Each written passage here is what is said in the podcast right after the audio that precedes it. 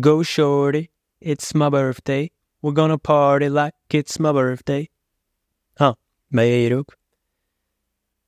Het is mijn verjaardag trouwens. Ik hoop dat alles goed gaat met jullie deze week. So let's get into it. Verjaardag. Eigenlijk iets waar ik nooit echt mee te koop loop. Het is voor mij een dag als een ander. En vroeger werd dat uiteraard uitbundiger gevierd. En vandaag wilde ik er wel eens bij stilstaan. 36 jaar. Een leeftijd die ik eigenlijk nooit dacht te halen. En nu wil ik er op zijn minst 36 bij. Of we dat halen, dat zal de toekomst uitwijzen. Direct happy joy joy op deze podcast. Maar alive and kicking. En toevallig is dit ook de 52ste aflevering van Mondspoor. Een jaar lang afleveringen. Eigenlijk ben ik begonnen op 6 december 2022. Nu is het de 52ste aflevering, dus eigenlijk is volgende week officieel de verjaardag van Mondspoor. Toch wel weer toeval dat die 52ste net op mijn verjaardag valt, dat ik dit jaar net op een dinsdag jarig ben. De dag dat een nieuwe aflevering uitkomt. Nummer 28 achtervolgt me al sinds mijn geboortedatum. Overal waar ik kijk, zie ik 2811. Heel bizar. Vervaldata op voedingswaren en producten 2811. 28 november. Elke keer als ik in de voormiddag naar mijn klok kijk, is het 11 uur 28. Een omgekeerde datum die Amerikaanse wijze of Engelse wijze. Maakt niet uit. Zelfs mijn echtgenote begint het overal te zien en dan stuurt ze dit door op Messenger. Soms kijk ik YouTube-video's die 28 minuten en 11 seconden lang duren. Of 11 minuten en 28 seconden. Straks eens kijken hoe lang ik heb opgenomen. En als deze podcast 28 minuten en 11 seconden is.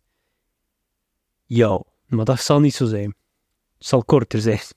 11 uur en 11 minuten en 28 seconden, misschien. Maar zo begin je er altijd naar te zoeken en begin je obsessief um, met dat nummer bezig te zijn. Uh, misschien hebben jullie ooit die film gezien van Jim Carrey, The Number 23. Maar vandaag zijn we effectief 2811 en we hebben net 28 maanden nuchter gevierd. En dan is het op 36 jaar ook eens goed om te reflecteren op de afgelegde weg. It's been a bumpy ride. Er zijn veel mensen die zeggen: Ik kan een boek schrijven over mijn leven. Maar ik kan het ook effectief echt doen. Ik heb het verhaal en ik heb de skills om het op papier te zetten. Misschien, ooit, wie weet. Ik praat vaak over leven in het moment, maar soms is stilstaan en achteruit kijken kan je toch weer vooruit helpen om gemaakte fouten niet meer te herhalen, om te zien hoe je veranderd bent, in negatieve zin of positieve zin, of zaken waarvan je vroeger dacht, hé, hey, dat wil ik nog bereiken. Heb ik dat nu effectief ook gedaan, ja of nee? Moet ik mijn verbintenis met mezelf hernieuwen? Moet ik mezelf een schop onder mijn kont geven? En ik vind het belangrijk om te vermelden dat ik niet altijd die kerel was die dat deed. Oh, begrijp me niet verkeerd. Ik stond stil, reflecteerde en sloeg mezelf dan voor de kop en voelde me schuldig als ik dingen verkeerd deed, maar ik leerde er niet uit. Ik greep naar de fles of andere verdovende middel om met falen om te gaan. Dat is een manier, maar productief is het niet. Dus ik vind het persoonlijk belangrijk om ook de mindere kanten van mezelf te delen. Ik was niet altijd de beste versie van mezelf. Vaak zelfs de slechtste versie van mezelf. Misschien zelfs het merendeel van mijn leven. Daar kan over gediscussieerd worden. En het is vandaag mijn verjaardag, dus welke dag is er beter om jezelf te bekritiseren dan deze dag?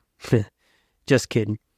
Nogmaals, ik vind het belangrijk. Een mens is niet één ding. We maken allemaal fouten. En deze podcast, hoe lang ik het ook nog doe, is ook een soort van archief. Sowieso bewaar ik deze bestanden. En moest mijn dochter ooit willen, dan kan ze er naar luisteren.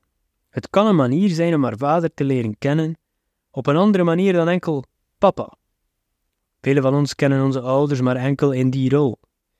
Maar we vergeten vaak dat ze ook mensen zijn en dat ze een heel leven gehad hebben voor ons.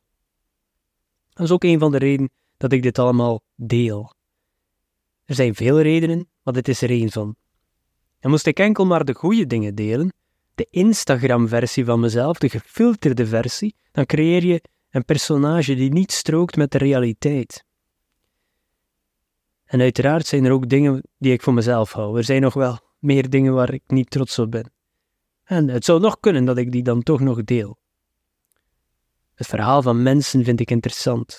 We moeten alle kanten belichten, de goede en de slechte, want mens zijn is dat. Zonder slecht kan je geen goed hebben, of omgekeerd, geen licht zonder donker. Hoe vaak we ook willen dat alle erge dingen de wereld uit zijn. Ik wil niet pessimistisch overkomen, maar zolang de mens er is, zal dat volgens mij niet gebeuren. Want als we denken aan de erge dingen in de wereld, dan is dit meestal niet veroorzaakt door vogels of honden. Er is vaak maar één schuldige.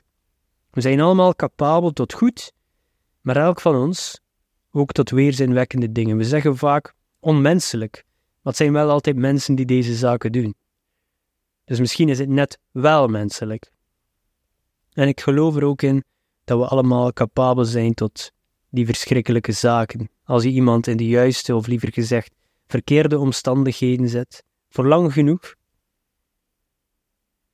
um, dan kan je mogelijk tot monsterlijke daden komen. Want vaak als wij oordelen over een anders daden, dan oordelen wij uit onze positie. En misschien is dat wel een positie van privilege. We kunnen nooit exact zeker zijn wat wij zouden doen moesten we in dezelfde situatie zitten, met dezelfde variabelen en hetzelfde levensverhaal. Als alles hetzelfde is, zouden we dan ook niet hetzelfde doen? En if we fuck up, dan zijn er gevolgen aan verbonden. Dat heb ik al meerdere keren ondervonden in het leven. Maar eerlijk gezegd, ik zou niets veranderen. Anders zou ik nooit op dit punt gekomen zijn. Ik ben de man die ik vandaag ben door mijn verleden, the good and the bad. En ik ben wel trots op de afgelegde weg en de kennis die ik over de jaren heb opgedaan, zeker de laatste drie of vier jaar. Zelfs met enkele terugvallen, hervallen, hoe je het ook wil noemen, daartussen, een aantal jaar geleden, was ik nog steeds op de goede weg.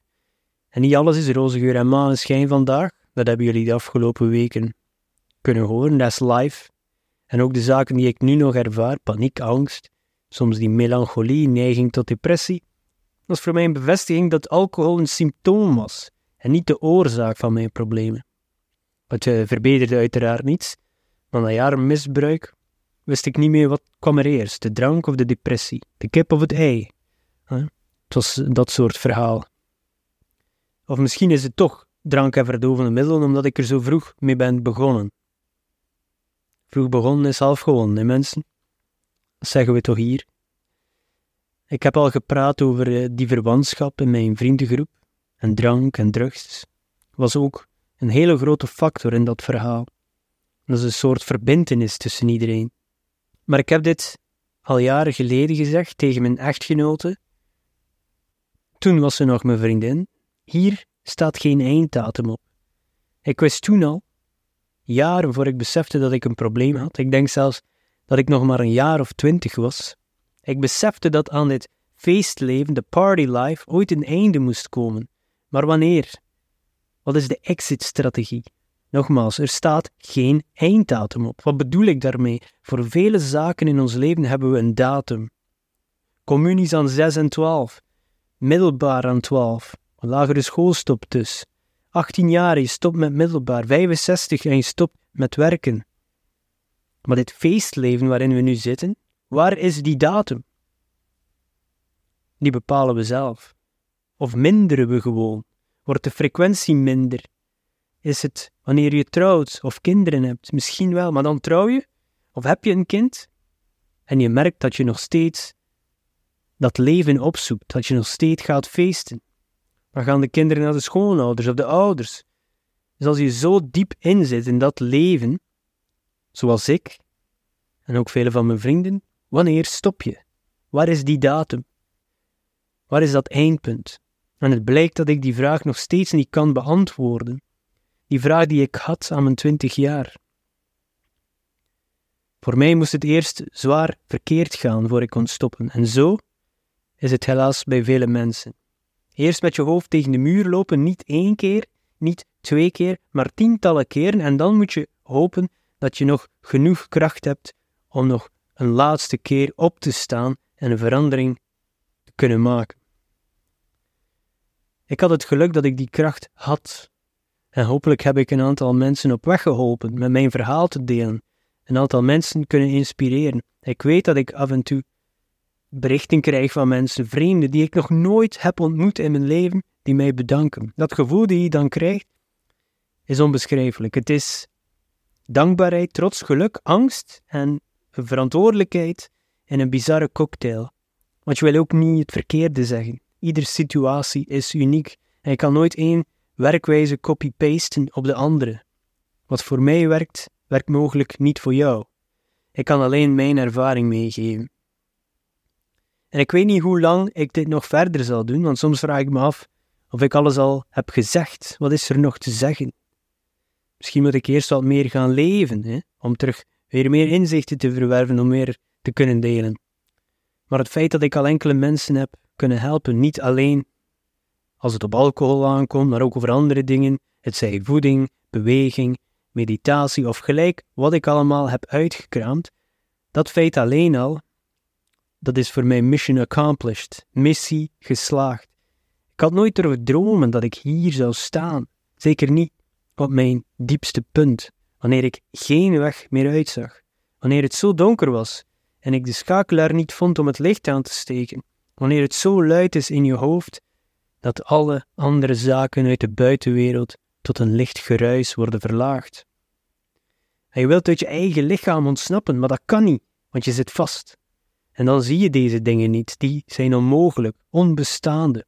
Maar mensen, als er één iemand is die nu in zo'n situatie zit, of je kent zo iemand, het is mogelijk. Het bestaat wel, en je hoeft niet te ontsnappen. Met wat werk, met consistentie van dit werk, zal er meer rust komen en vind je vrede met jezelf. Jezelf graag zien, dat is een moeilijke, zelfs voor mij nog. Maar we kunnen daar constant aan werken. Dat is waar ik voldoening uit haal. Niet de bestemming, maar de reis. En daar zal ik het bij laten. Ik zal een stukje taart eten en 36 kaarsjes uitblazen. Je weet dat ik lieg, want ik neem deze aflevering twee weken voordien op. Dus hopelijk hou ik het nog uit tot mijn effectieve verjaardag. Wederom ben ik dankbaar voor jullie tijd. Ik ben blij dat ik een deel van mijn leven mocht spenderen met jullie. Tot volgende week. Wees vooral niet te streng voor jezelf. Ciao.